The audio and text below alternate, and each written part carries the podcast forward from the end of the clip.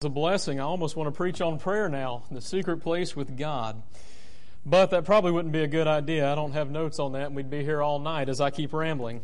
I'd invite you to take the Word of God with me to 1 Kings chapter 16. Chapter 18 will be our text, but I want to read just a few verses in chapter 16 before we get there and trust that the Lord will use this message in a special way. I feel like I'm preaching to the crowd tonight. To be honest with you, just preaching to the choir with uh, what we're going to look at, but I trust that this will be an encouragement and a motivation for us as we look into the Word of God. I've already told the pastor tonight, with uh, so many folks not being here this evening, and many of them rightfully so, that he's going to have to be extra vocal tonight to make up for Brother Trot and some others. I enjoy that. You know, when you hear a good hearty amen as a preacher, it's like throwing gasoline on a fire. It just gets you motivated a little bit. And so I'm sorry, Miss Janice, if he's a little more vocal tonight. 1 Kings chapter 16. Let's have a word of prayer, and then we'll jump into the scriptures tonight. Heavenly Father, we do love you. Thank you again that we have this place that we can worship Thee in spirit and in truth. Lord, thank you for the good service that we've had already tonight.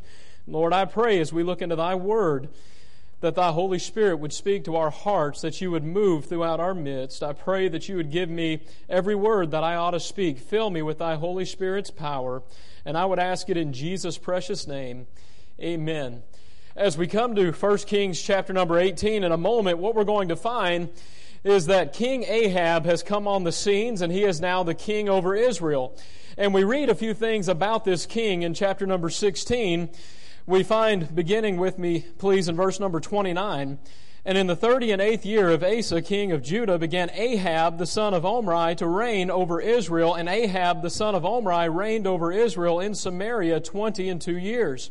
And Ahab the son of Omri did evil in the sight of the Lord above all that were before him. And it came to pass, as if it had been a light thing for him to walk in the sins of Jeroboam the son of Nebat, that he took to wife Jezebel, the daughter of Ethbaal, king of the uh, Zidonians, and went and served Baal and worshipped him. And he reared up an altar for Baal in the house of Baal, which he had built in Samaria. And Ahab made a grove, and Ahab did more to provoke the Lord God of Israel to anger than all the kings that, of Israel that were before him. We come to chapter 18, we find that this king Ahab is now sitting upon the throne of Israel. The Bible says in chapter 16 that he did more to provoke and to anger God than any of the kings that had come before him. We also find in chapter 16 that he takes to wife Jezebel, that wicked, wicked lady. And the Bible says that he began to serve the false god of Baal, this pagan god of Jezebel and of her people. And then, if that were not enough, the Bible says that he made a light thing of this to worship this false pagan God. And what this did was led the children of Israel into serving false gods. And they provoked and angered the Lord Jehovah God.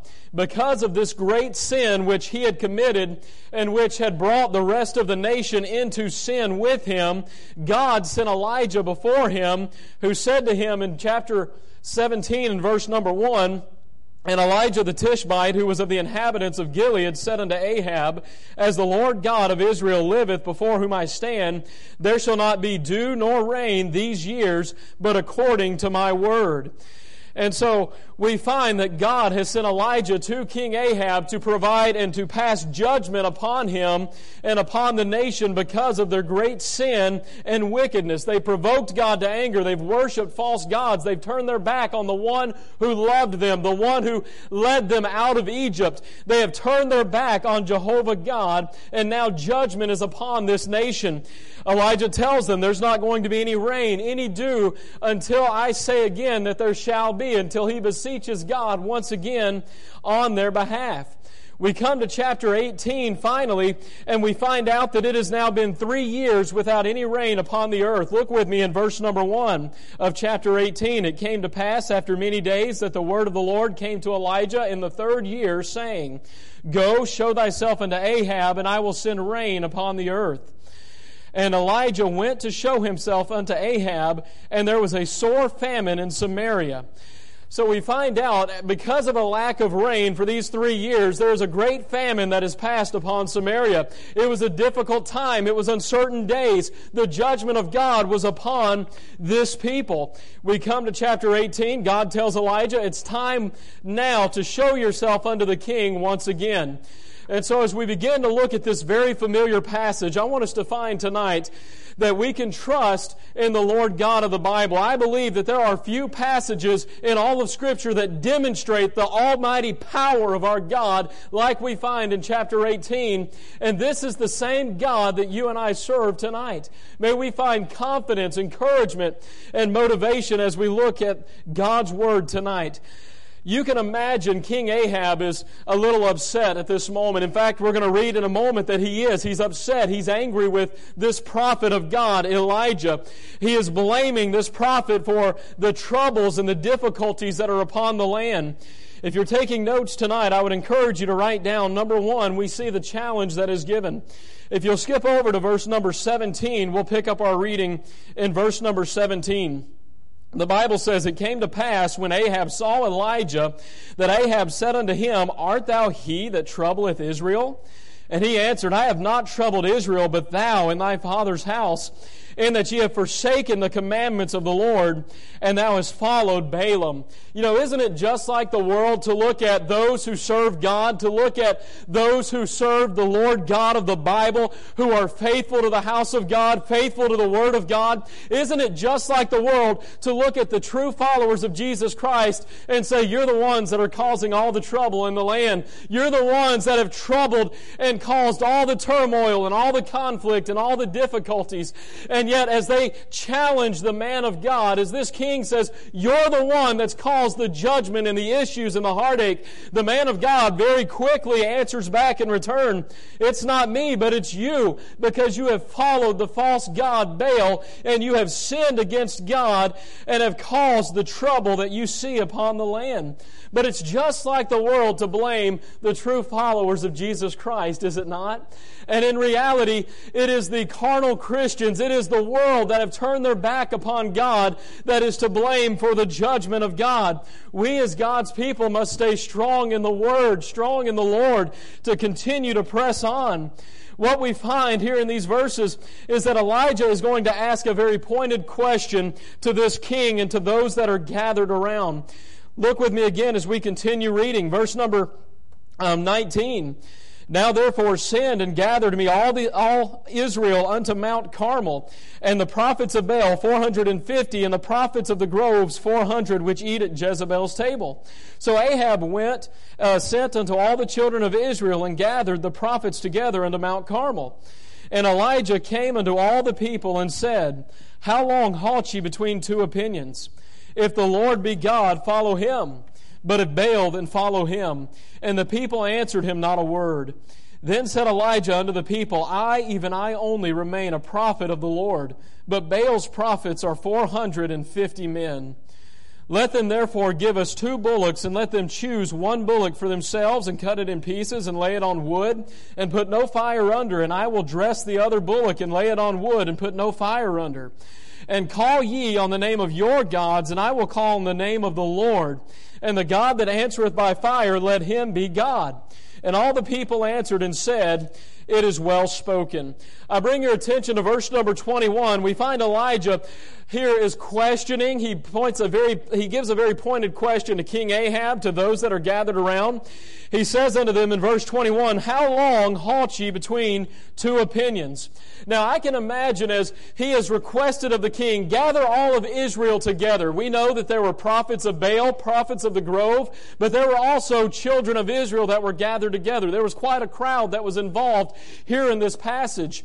And in front of all of the people, Elijah points out and says to them, How long are you going to halt between two opinions? If the Lord be God, follow God. If Baal, then follow Baal. Now I can imagine that as these people are now seeing Elijah, perhaps for the first time in three years, for the first time since the rain had ceased and the famine and the heartache and the devastation that came with God's judgment is now upon the land, perhaps many have thought, hey, this is a good thing. It's been three years. Now Elijah will pray to his God and remove the judgment from, from our land. Maybe now is the time that Elijah will bless the land and ask God for rain. And we know, beginning in verse number one of this chapter, that was God's intention. He had told him, Go and stand before Ahab because I will send rain upon the earth. So perhaps they were excited, thinking, hey, this is a good thing. The man of God is back, and we're going to see rain once again. The famine is going to be over. But what the people had yet to understand is that God's hand of judgment would not be removed until the people had repented of their sins. Until they had turned back to God, God's judgment would stay upon them.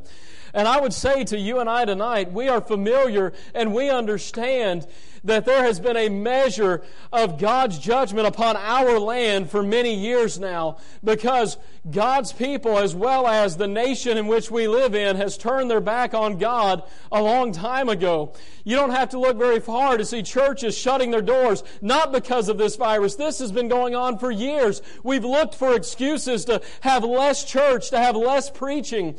We see people that have trusted in any and everything but the God of the Bible. And there has been a measure of judgment upon our nation. Now, I believe tonight that God is gracious, God is merciful, God is long suffering, and I believe with all of my heart God can give revival to a land. God can stay his judgment and can turn back his hand of judgment upon a nation. We know the verse in the Bible if my people, which are called by my name, will seek my face, humble themselves, and pray, then will I hear from heaven, forgive their sins, and heal their land. God can withstay his judgment. He is a merciful and a gracious God. But I submit to you tonight, God does not stay his judgment until his people have repented of their sins, until they have turned back to God. It was not at the beginning of chapter 18 that the rain would come. We know that towards the end, God will again send rain upon the earth, but it is not at this moment here in the beginning of this chapter. Elijah here asks this question, and what this question is, is not a question on whether or not he's looking for an answer. He's not questioning them, hey, will you just give me an answer to this? I'm a little confused. What he is doing is he is reproving the people. He is calling out their sin. And he is reproving them because what they have done is mixed the worship of God with the worship of Baal. They have mixed together worshiping Almighty God and worshiping something or something else that has no business taking the place of Almighty God in their hearts and in their lives. What they would do is they would worship God to please the prophets, maybe to gain some favor, but then on the other hand, they would worship Baal to please Jezebel and to gain favor with the people that were there. And I wonder tonight, with those listening on the radio and those around the world and those in the auditorium tonight, how many times you and I are guilty, and this world is guilty, and our nation is guilty of mixing the worship of our God with other small, lowercase gods false deities, things that have no business taking the place of God in our hearts. And yet, the sin of the people as they worshiped Baal on the one hand and worshiped God on the other is the same sin that you and I commit in our own hearts and lives. We do it oftentimes without even realizing that we're doing it. So often it's secondhand, it's in our flesh. As we yield to our flesh rather than walking in the Spirit, we find ourselves placing confidence in something other than in the God of the Bible to meet our needs, to give us the answers that we're searching for. What I'm saying tonight is we need to trust in the God of the Bible. There are so many people that are content to go through the motions of prayer and the motions of Bible reading and the motions of being in church when it's convenient. I believe we all know people and we at times in our own lives, we go through seasons where we only study the Bible and we only go through the motions of prayer in church when it's convenient for us, when it benefits us in some way. There are folks who are more than willing on Sunday mornings to put on their Sunday best and come to church because, man, it's going to make them look good and it's going to make them feel popular and there's going to be somebody that they're trying to impress. And yet, Monday and Tuesday and Thursday and Friday, they're completely different. Why? Because church has become a time of convenience for them. Not only that, but there are people who are content to go through the motions of church and being a Christian and a servant of God in a time of need. How often is it that we find we only turn to God in our greatest moments of need? And yet, at all other times, we place our trust in any and everything else but God. How many times is it that we see loved ones and family members and church members, and again, as we look in the mirror of our own heart and our own soul, when something takes place in our lives, when there's uncertainty, when there's questions, when there's trials, our first response is to rely on ourselves or to run to a friend or to run to something, somebody other than to our prayer closet in the secret place with God and find the help that we need. And what we do, oftentimes without even knowing it, we have exalted something above the Lord God in our hearts. He is not to be second. He is not to be the last resort. He's to be number one. He is to have the preeminence. They have mixed the worship of God with the worship of Baal. And we do that so often, maybe not to a, the extent of a false pagan God, but with just stuff, things that we depend on.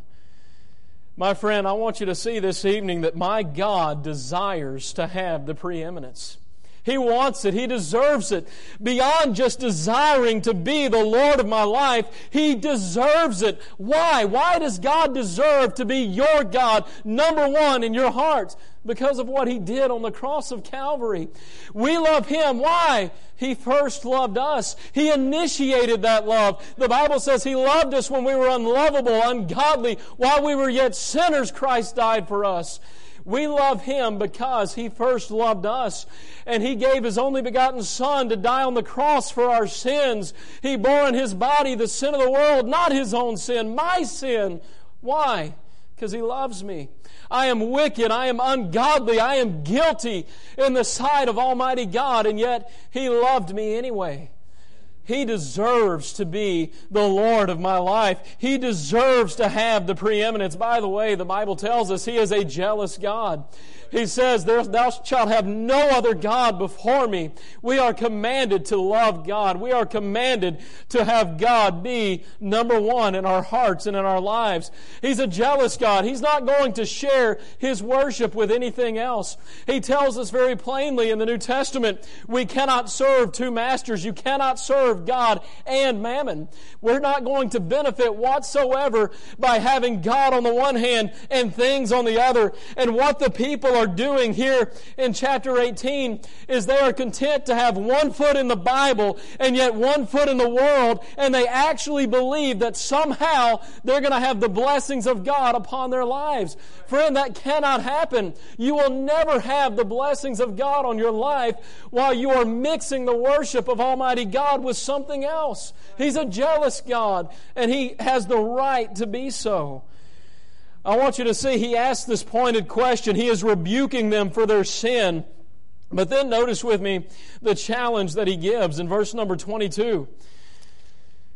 He says here, Elijah said unto the people, I, even I only, remain a prophet of the Lord, but Baal's prophets are 450 men. Now you think about this. Here we have Elijah, one man standing against at least 450 prophets.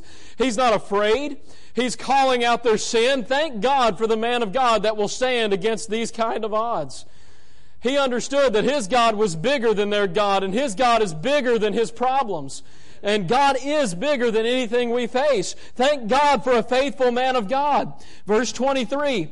Let them therefore give us two bullocks, and let them choose one bullock for themselves, and cut it in pieces, and lay it on wood, and put no fire under. And I'll dress the other bullock, and lay it on the wood, and put no fire under and you call on the name of your gods, and I will call on the name of Jehovah the Lord.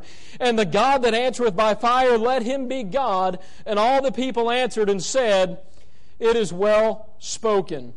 You know, what I find about this is this was a challenge that Elijah had given. These multitudes of Baal worshippers have gathered along with the lonely prophet, and he basically says to them, We're both going to build altars. We're going to prepare sacrifices and dress the sacrifices and lay those upon the altar, and we're going to pray fervently to the gods that we serve. And the one who consumes the sacrifice by fire will be proven, demonstrated to have the power to be the one true and living God. Now, what I find in verse number 24, look at this with me. This is amazing. Verse 24, look at the last phrase. The people answered and said, It is well spoken. Can you imagine in the day and age in which we live, it's not much different from the day in which they lived. We don't see fire being brought down from heaven very often, do we? I don't think any of us has ever seen that. To see this in their day would have been a miraculous thing, would have been something that only an all powerful, almighty God could have done. And yet all of these people said, I like that. That is well spoken. Let's do that. You know what they're saying? They are saying that they have such blind faith in their false God that they actually believed that their false pagan God could bring fire down from heaven. Can you imagine the amount of faith wrongly placed in this being? Can you imagine the blind faith and the sincerity that they must have had to actually believe that they could go and pray to this false pagan God and that he would respond and bring fire down. You see, this was not something that they were making light of. This was not something that they uh, thought, well, this will be interesting. This will occupy our time and be entertaining. They believed it. They had confidence that Baal would answer and rain fire down. They said, hey, this is well spoken. Notice with me as we continue to verse number 25. I want you to see, secondly, tonight, we've seen the challenge that was given. I want you to see the heartbreaking response, and this is the meat of the message. Look with me in verses 25 down to verse 29. And Elijah said unto the prophets of Baal, Choose you one bullock for yourselves, and dress it first, for ye are many, and call on the name of your gods, and put no fire under.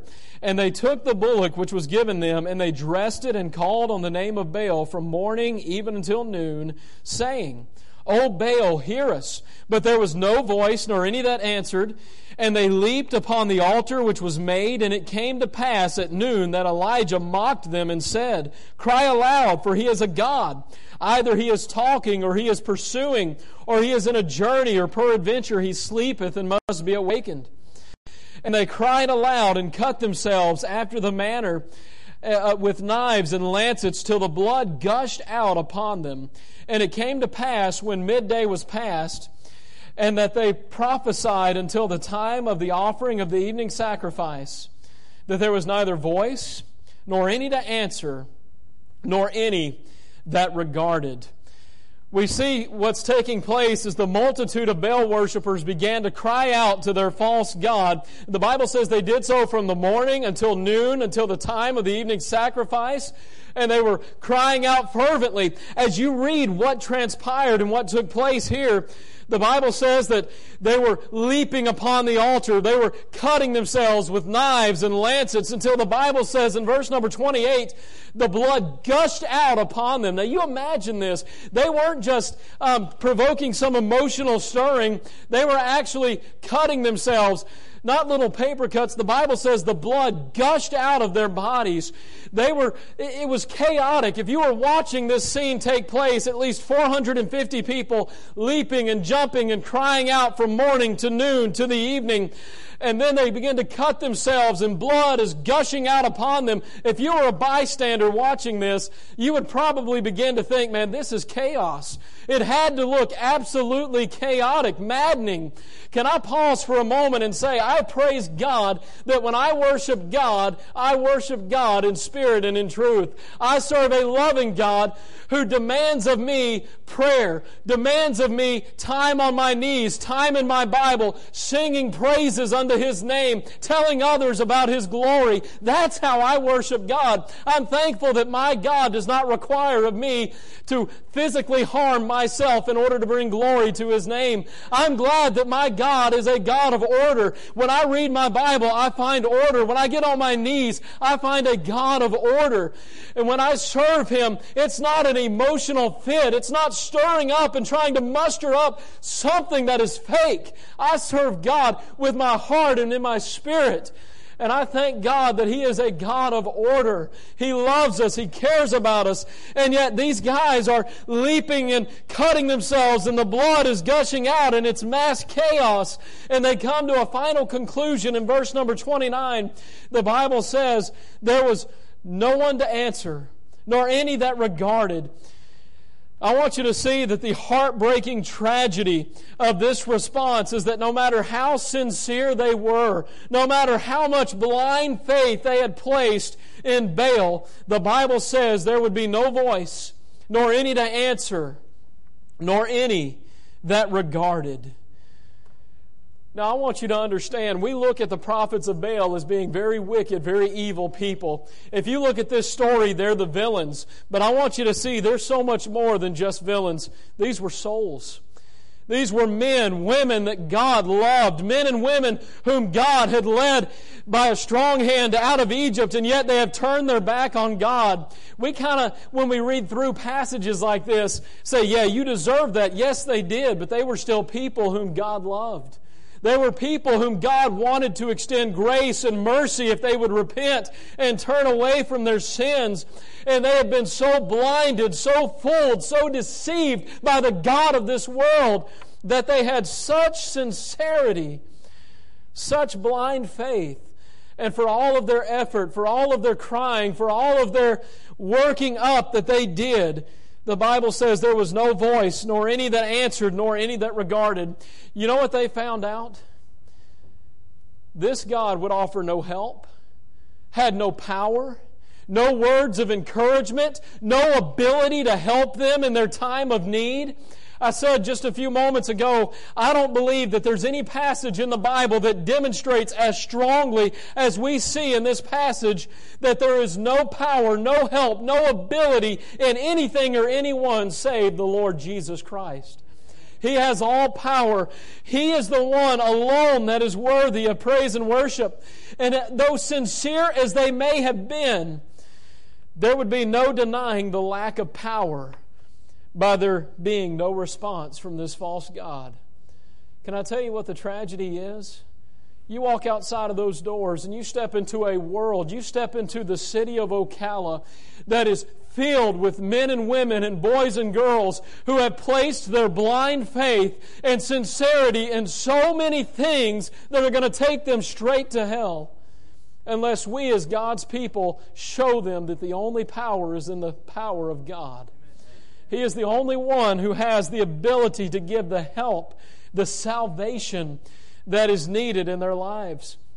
We look around and uh, we see the contemporary movement, the mega churches. We see the, the TV evangelists that preach and promote things that are not biblical. We see other people uh, that are atheists. We see people involved in false religions. We see folks that are just going through life, going through the motions, trusting in themselves and in their knowledge and what we find is they're sincere, they're real people, they actually believe in those things. And yet, those things are taking them straight to hell. They've been deceived by the God of this world, the devil. And it's tragic and it's heartbreaking. I would say that oftentimes you can look at Islam and you can look at all these false religions, and many times we find that people involved in pagan worship are far more sincere than most Christians today. And it does not matter if their faith is stronger than our faith and their sincerity is more than our sincerity. Anything outside of the God of this Bible is not going to give them anything that they need as we look into this passage, the false God that the people are dealing with is Baal. But I would say to you that there are countless idols, countless false gods that people fall subject to every day. Perhaps this very moment there are things in your life that you have placed your trust in and you've placed your confidence in, and somehow those things have superseded or even replaced Almighty God in your life. And you find yourself running to this place or to this person or to this thing to find help and to find answers when you ought to be on your knees searching the scriptures and seeking after God for the help that you need. Now, we could be here all night long listing the things that people trust in. We could be here all night listing all the idols. It could be pride, where we just trust in ourselves and our confidence is in me and I don't need anybody else. It could be a friend whose opinion that we value above God's. Again, how often do we run to other people and ask for advice rather than going to God? It could be music that somebody would escape to. It's not godly music, never is. But we plug it into our ears and we find an escape from the world. Could be a person that you've exalted in your mind to be above the Lord. Knowledge, money, government. There's so many things that people place their faith and confidence in in the times of need and in the times of trouble. Many have fallen just to false religions entirely, such as worshiping Mary rather than the Lord Jesus, worshiping Baal, as we see here in our passage. And the message and what I'm telling you tonight is no matter how sincere or how much faith that is placed in these idols, in your greatest time of need, they're not going to give you any answers. Your greatest time of trouble, they're not going to provide any wisdom because there is no wisdom outside of Almighty God. Be careful that you've placed your faith and trust in the Lord Jesus Christ. If you want to summarize this message into one phrase, it would be this make sure it's God that you trust. Make sure it's God that you have placed your confidence in for everything in your life. Be careful that you know Jesus as your Lord and Savior. Faith in anyone and anything else will take you straight to hell. You know, it's interesting. I believe tonight, those of you are here, you probably have been saved for many, many years, and I have been saved from a child. And yet we are content to trust God with our salvation. We can trust God with the miraculousness of taking us to heaven when we die. You think about it. Jesus Christ has enough power in His being and His deity to take a sinful, guilty person and by his blood impute upon his account righteousness. So that as God the Father looks at your life and my life, instead of seeing the wicked ugliness of our sin, God looks and he sees the pure, the righteous blood of Jesus on our account. We are become children of God. That is amazing. That's a miracle because we don't deserve it. We're guilty, we're sinners, and yet God has provided for us salvation, and all we'll trust God for our eternal security. We'll trust God to take us to heaven when we die. If He can do that, how much more can we trust Him day to day? for our daily necessities. How much more can we run to God and know that He loves and cares and will meet our needs every time? Think not of tomorrow. He says, I already know what you need and I'll provide for you. I'll take care of you. I will give you what you need. Our faith must be in the Bible and in the God of the Bible, the Lord Jesus Christ. Notice with me as we conclude the message tonight, we've seen the challenge that was given. We've seen the heartbreaking response. Notice with me in verses 30 to 39, we see God's power demonstrated. And Elijah said unto all the people, Come near unto me. And all the people came near unto him, and he repaired the altar of the Lord that was broken down. And Elijah took twelve stones according to the number of the tribes of the sons of Jacob, unto whom the word of the Lord came, saying, Israel shall be thy name. And with the stones he built an altar in the name of the Lord, and he made a trench about the altar as great as would contain two measures of seed. And he put the wood in order and cut the bullock in pieces and laid him on the wood and said, Fill four barrels with water and pour it on the burnt sacrifice and on the wood. And he said, Do it the second time. And they did it the second time. And he said, Do it the third time. And they did it the third time. And the water ran round about the altar. And he filled the trench also with water. And it came to pass at the time of the offering of the evening sacrifice that Elijah the prophet came near and said, Lord God of Abraham, Isaac, and of Israel, let it be known this day that thou art God in Israel, and that I am thy servant, and that I have t- done all these things at thy word. Hear me, O Lord, hear me, that this people may know that thou art the Lord God, and that thou hast turned their heart back again then the fire of the Lord fell and consumed the burnt sacrifice and the wood and the stones and the dust and licked up the water that was in the trench. And when all the people saw it, they fell on their faces and they said, The Lord, He is God. The Lord, He is God we find God's power is demonstrated. Elijah gathered all the people together. He repaired the altar and he laid his sacrifice upon the altar.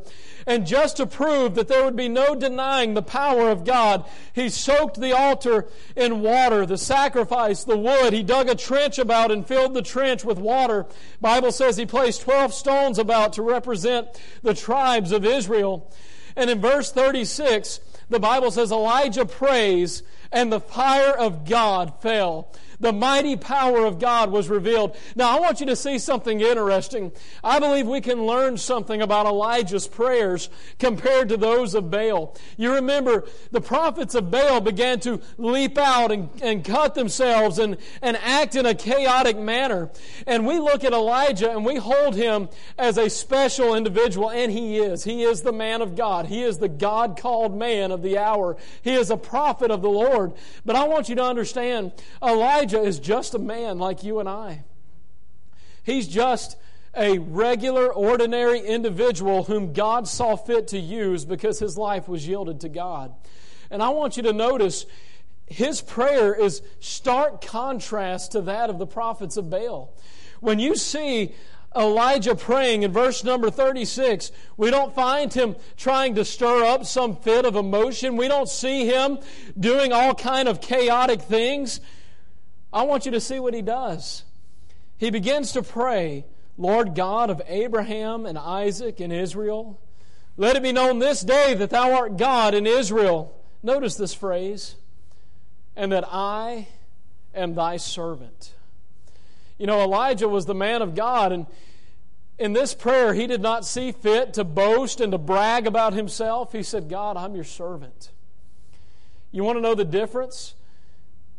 They were praying to a false God and acting completely chaotic. And Elijah gets on his face before the one true and living God in humility and says, Lord, I am your servant. Would you hear my prayer? You know, I think there's something to be learned there. I think there's something that we can gain from this. To be humble, to have humility when we go to the throne of God. I also find that the prophets of Baal had prayed from morning to noon to the evening sacrifice.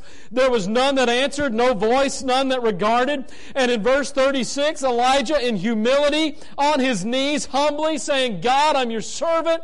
Would you prove your power? Would you show the world, show the children of Israel that you are mighty God? And immediately the fire of God fell Oh, God had respect to Elijah's prayer. Why? It was humble, it was in humility. It was in confidence. Elijah was not looking for his own self promotion so he could beat his chest.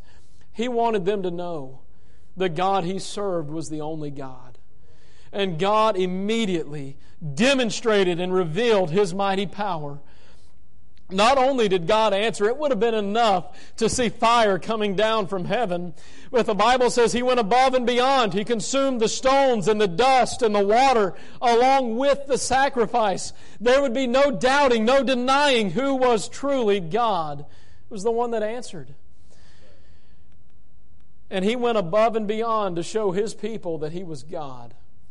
Not just the fire, but he consumed it all.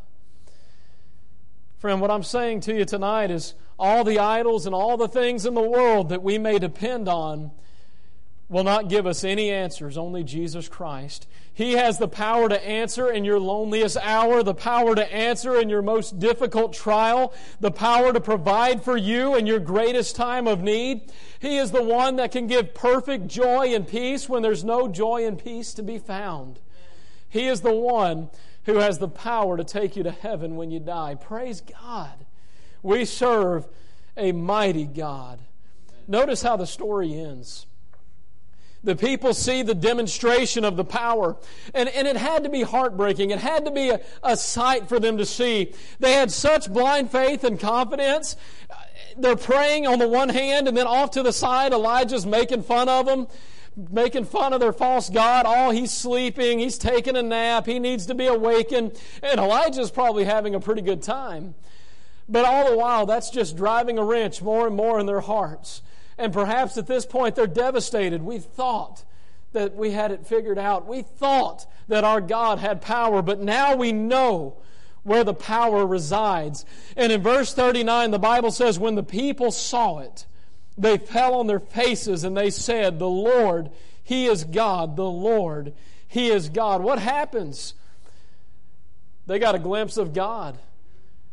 And their immediate response is they fell on their faces and they worshiped the Lord.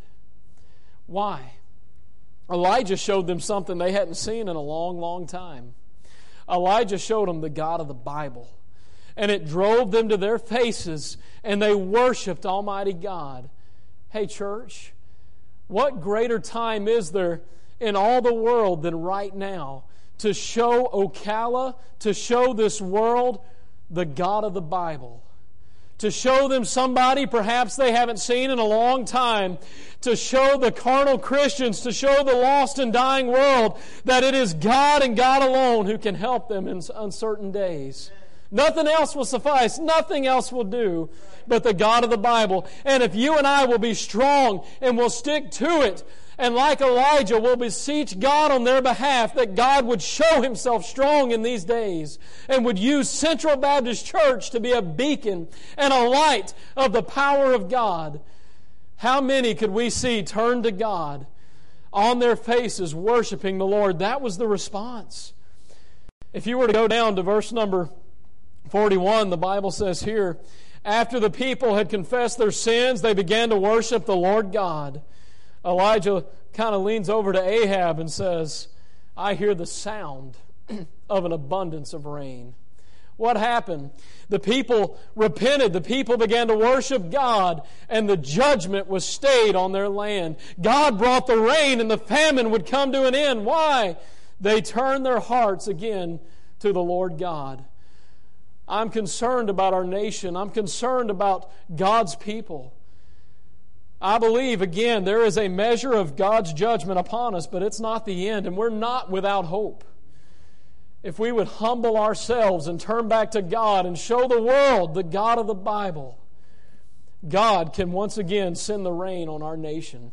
We can see the revival that we need to see, and we can show this world the God of the Bible that perhaps many have not seen in a long, long time. Friend, Make sure it's God that you trust. Let's bow for a word of prayer with